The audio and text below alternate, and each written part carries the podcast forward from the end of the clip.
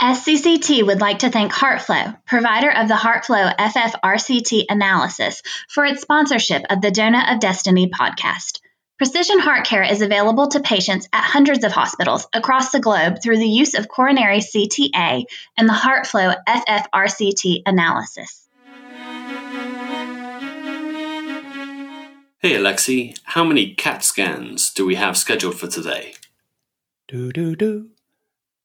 Hello, Alistair. I will add Feed Your Cats to your schedule for today. N- no, Alexi, no. How many cardiac CTs are we scanning today?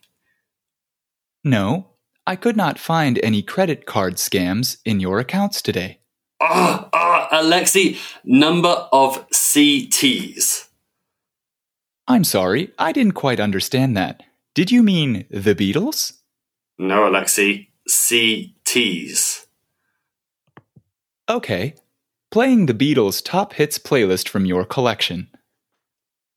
No, no, no, no, no, no. stop, stop. Look, look. For, forget the CTs. Just play that catchy beat from that podcast. Okay. Here's the Donut of Destiny theme music.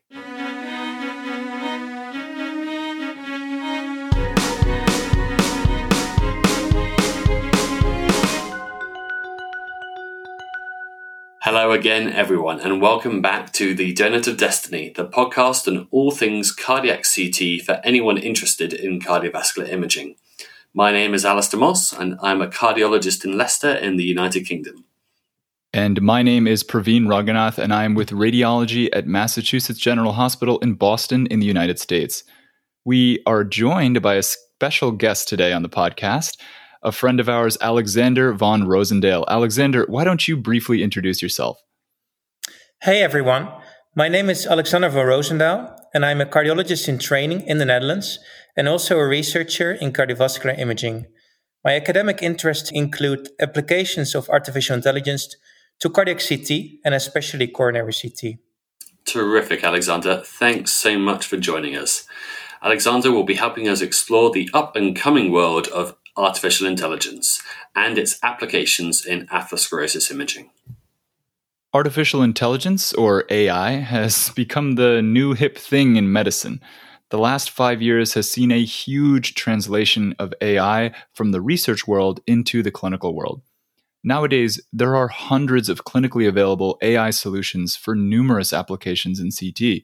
These include workflow optimization, radiation dose reduction, imaging reconstruction algorithm optimization, image feature identification, and even opportunistic imaging. On this episode, we will explore three recent studies exploring artificial intelligence applications in cardiac CT. These include a sub study of the Confirm registry by none other than Alexander himself, and the others will be a sub study on plaque features from the Paradigm registry and also a multi registry study on automated calcium scoring. So, before we dive into those studies, Alexander, let's start with the basics. What exactly is AI?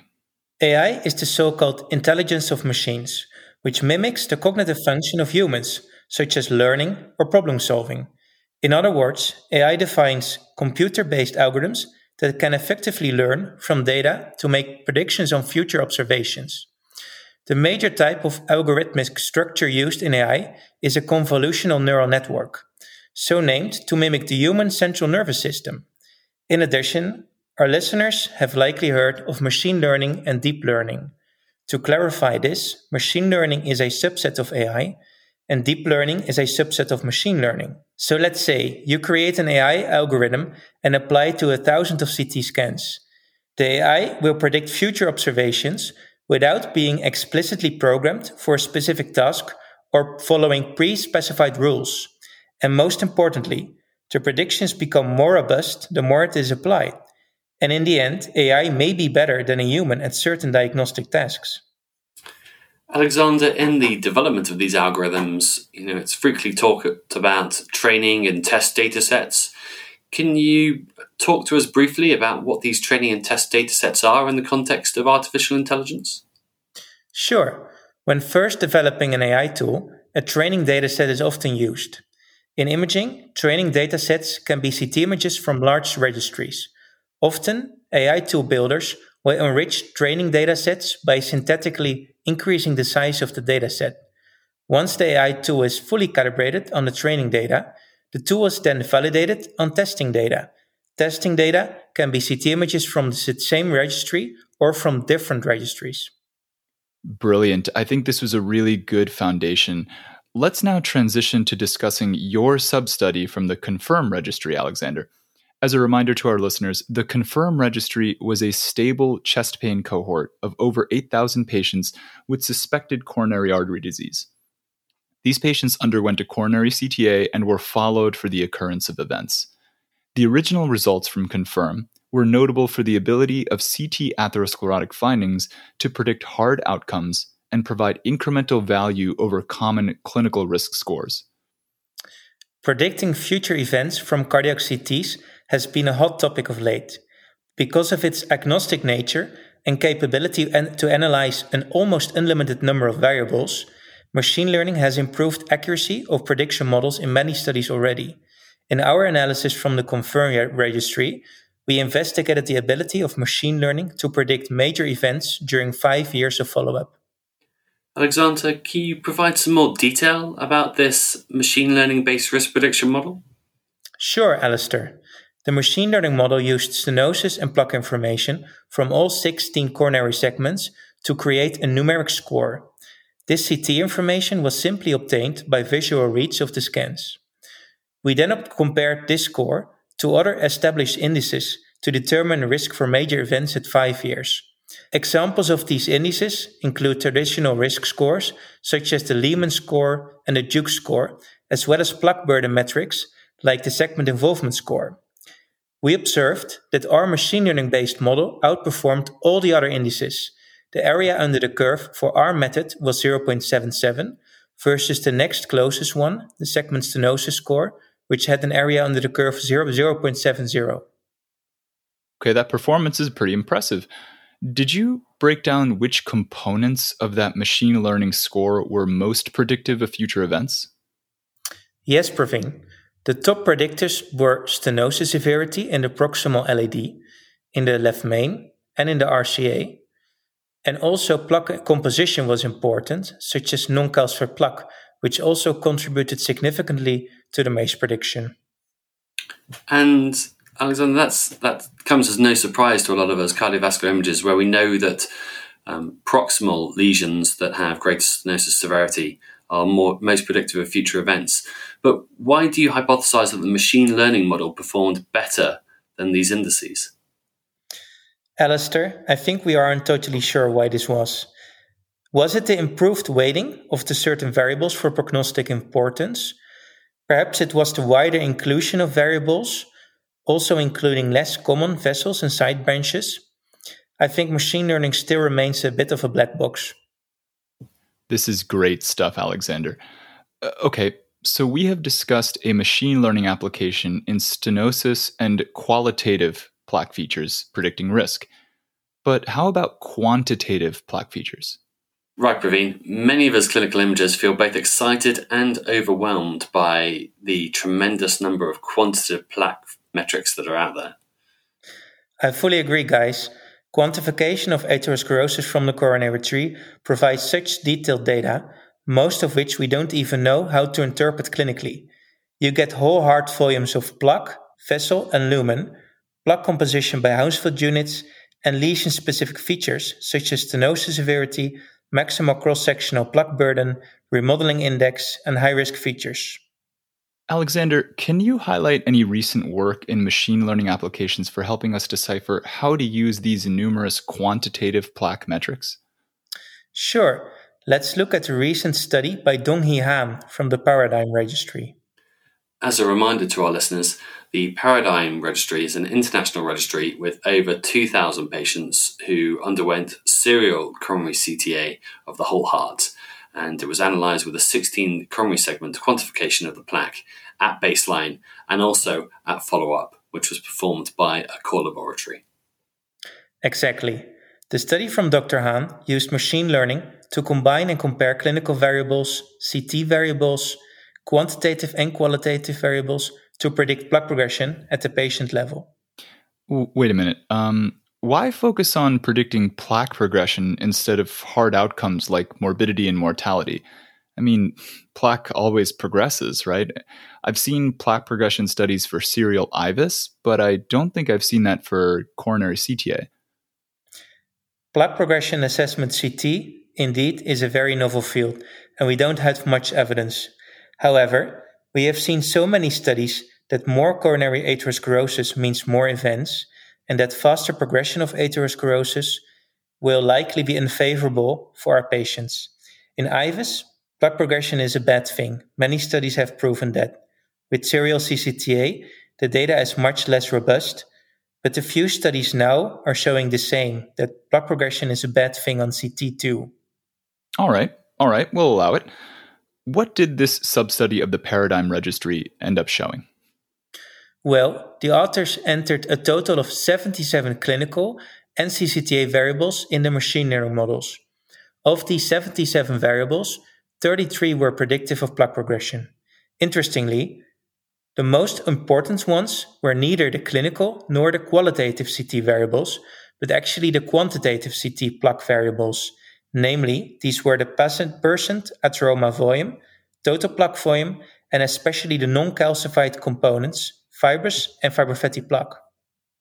So, if I'm understanding this correctly, the AI based tool that the investigators applied to the paradigm dataset suggested that higher quantifiable plaque metrics predicted more plaque progression.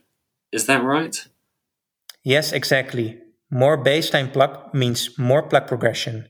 The implication here is that more plaque progression likely results in larger stenosis degree, more acute myocardial infarctions, and more revascularizations. And uh, Alexander, what about like clinical predictors such as diabetes or hypertension or any of the usual things we think about when defining cardiovascular risk for patients? Well, Praveen, they were predictive of plaque progression, but so much less important than the plaque variables detected by CCTA this fits in line with all prior work showing that clinical risk profile is just not so predictive for short term events, and that this is much more determined by the atherosclerotic profile. More so, a reason to treat those patients very aggressively. All right, all right. You know, gentlemen, I think it's important to note here that the studies we have discussed so far have explored applications of AI to data that was manually collected by humans. So, what I mean by that is this imagers have manually interpreted the CT images, and these interpretations were used as input variables for these fancy AI algorithms. Right, Praveen. And I think that's a good segue into talking about AI applications for automatic calculation of these input variables. For example, ways that AI can automatically calculate variables, such as the calcium score. There has been some exciting work from Dr. Zeleznik and colleagues on AI based automated calcium scoring. This work is so interesting because it used data from both gated and non gated CTs in large patient registries. Can you provide a bit more detail on this AI based tool that the investigators built, Alexander? The investigators created an AI tool to calculate calcium scores automatically. The tool used convolutional neural networks and worked in four parts heart localization, heart segmentation, calcium segmentation, and finally calcium scoring. Importantly, this automated tool was very robust in terms of accuracy and retest reliability when validated against manual, manual calcium scoring by expert readers. Interesting. And uh, which registries were used in the training and testing of this AI based tool, Alexander? Well, the tool created by the investigators was first trained on cardiac CT data from the Framingham Heart Study Registry on stable chest pain. Then the tool was tested on gated cardiac CTs from the stable chest pain PROMISE trial and the acute chest pain ROMICAT 2 trial. The tool was also tested on non gated chest CTs from the National Lung Cancer Screening Trial. In total, data over 20,000 patients were included in this analysis. That's pretty cool stuff, especially that this could be done on non gated CT scans too. Okay, so how did the investigators actually apply this automatic calcium scoring tool to the registry data? Similar to the study we discussed earlier from the Confirm registry, the investigators used this automated calcium scoring tool to predict adverse outcomes. Unsurprisingly, the automatically calculated calcium scores were a very strong predictor of outcomes, independent of other clinical risk factors. Alexander, has any similar work been done for automatically processing coronary CTAs? Smaller studies on fully automated CTA processing are certainly cropping up, but no large studies have yet been performed. Mostly, these software packages are semi automated, not fully automated. While it's fun to talk about these studies, most AI based tools are still predominantly in the realm of research without widespread clinical adoption. Furthermore, no major society guidelines have included these AI based tools in patient management. So, Alexander, then where are the next big developments in AI and cardiac imaging going to be? I think the current holy grail in cardiac imaging is a one stop shop, an automated AI tool for plaque characterization, quantification, and risk stratification to derive a comprehensive CT based atherosclerotic profile. Of course, this tool needs to be easy to use, integrating seamlessly into the imager workflow we should be able to plug, plug in CT data and output clinically meaningful and actionable information. Imagine an AI tool built right into scanner software that automatically processes the images, spits out calcium scores, quantitative plaque measures, and a prediction of MACE. Excellent. Alexander, thank you so much for coming onto the podcast to review the current state of the field with us. There's clearly a lot more to discuss about AI and cardiac imaging, and we hope to cover more of this on future episodes of the podcast. Definitely, guys. It was a lot of fun. Thank you so much for having me. And from all of us, thanks again to our listeners for tuning in. If you like what you hear on the podcast, please rate, review, and subscribe to us. Once again, this has been the Donut of Destiny. Cheers.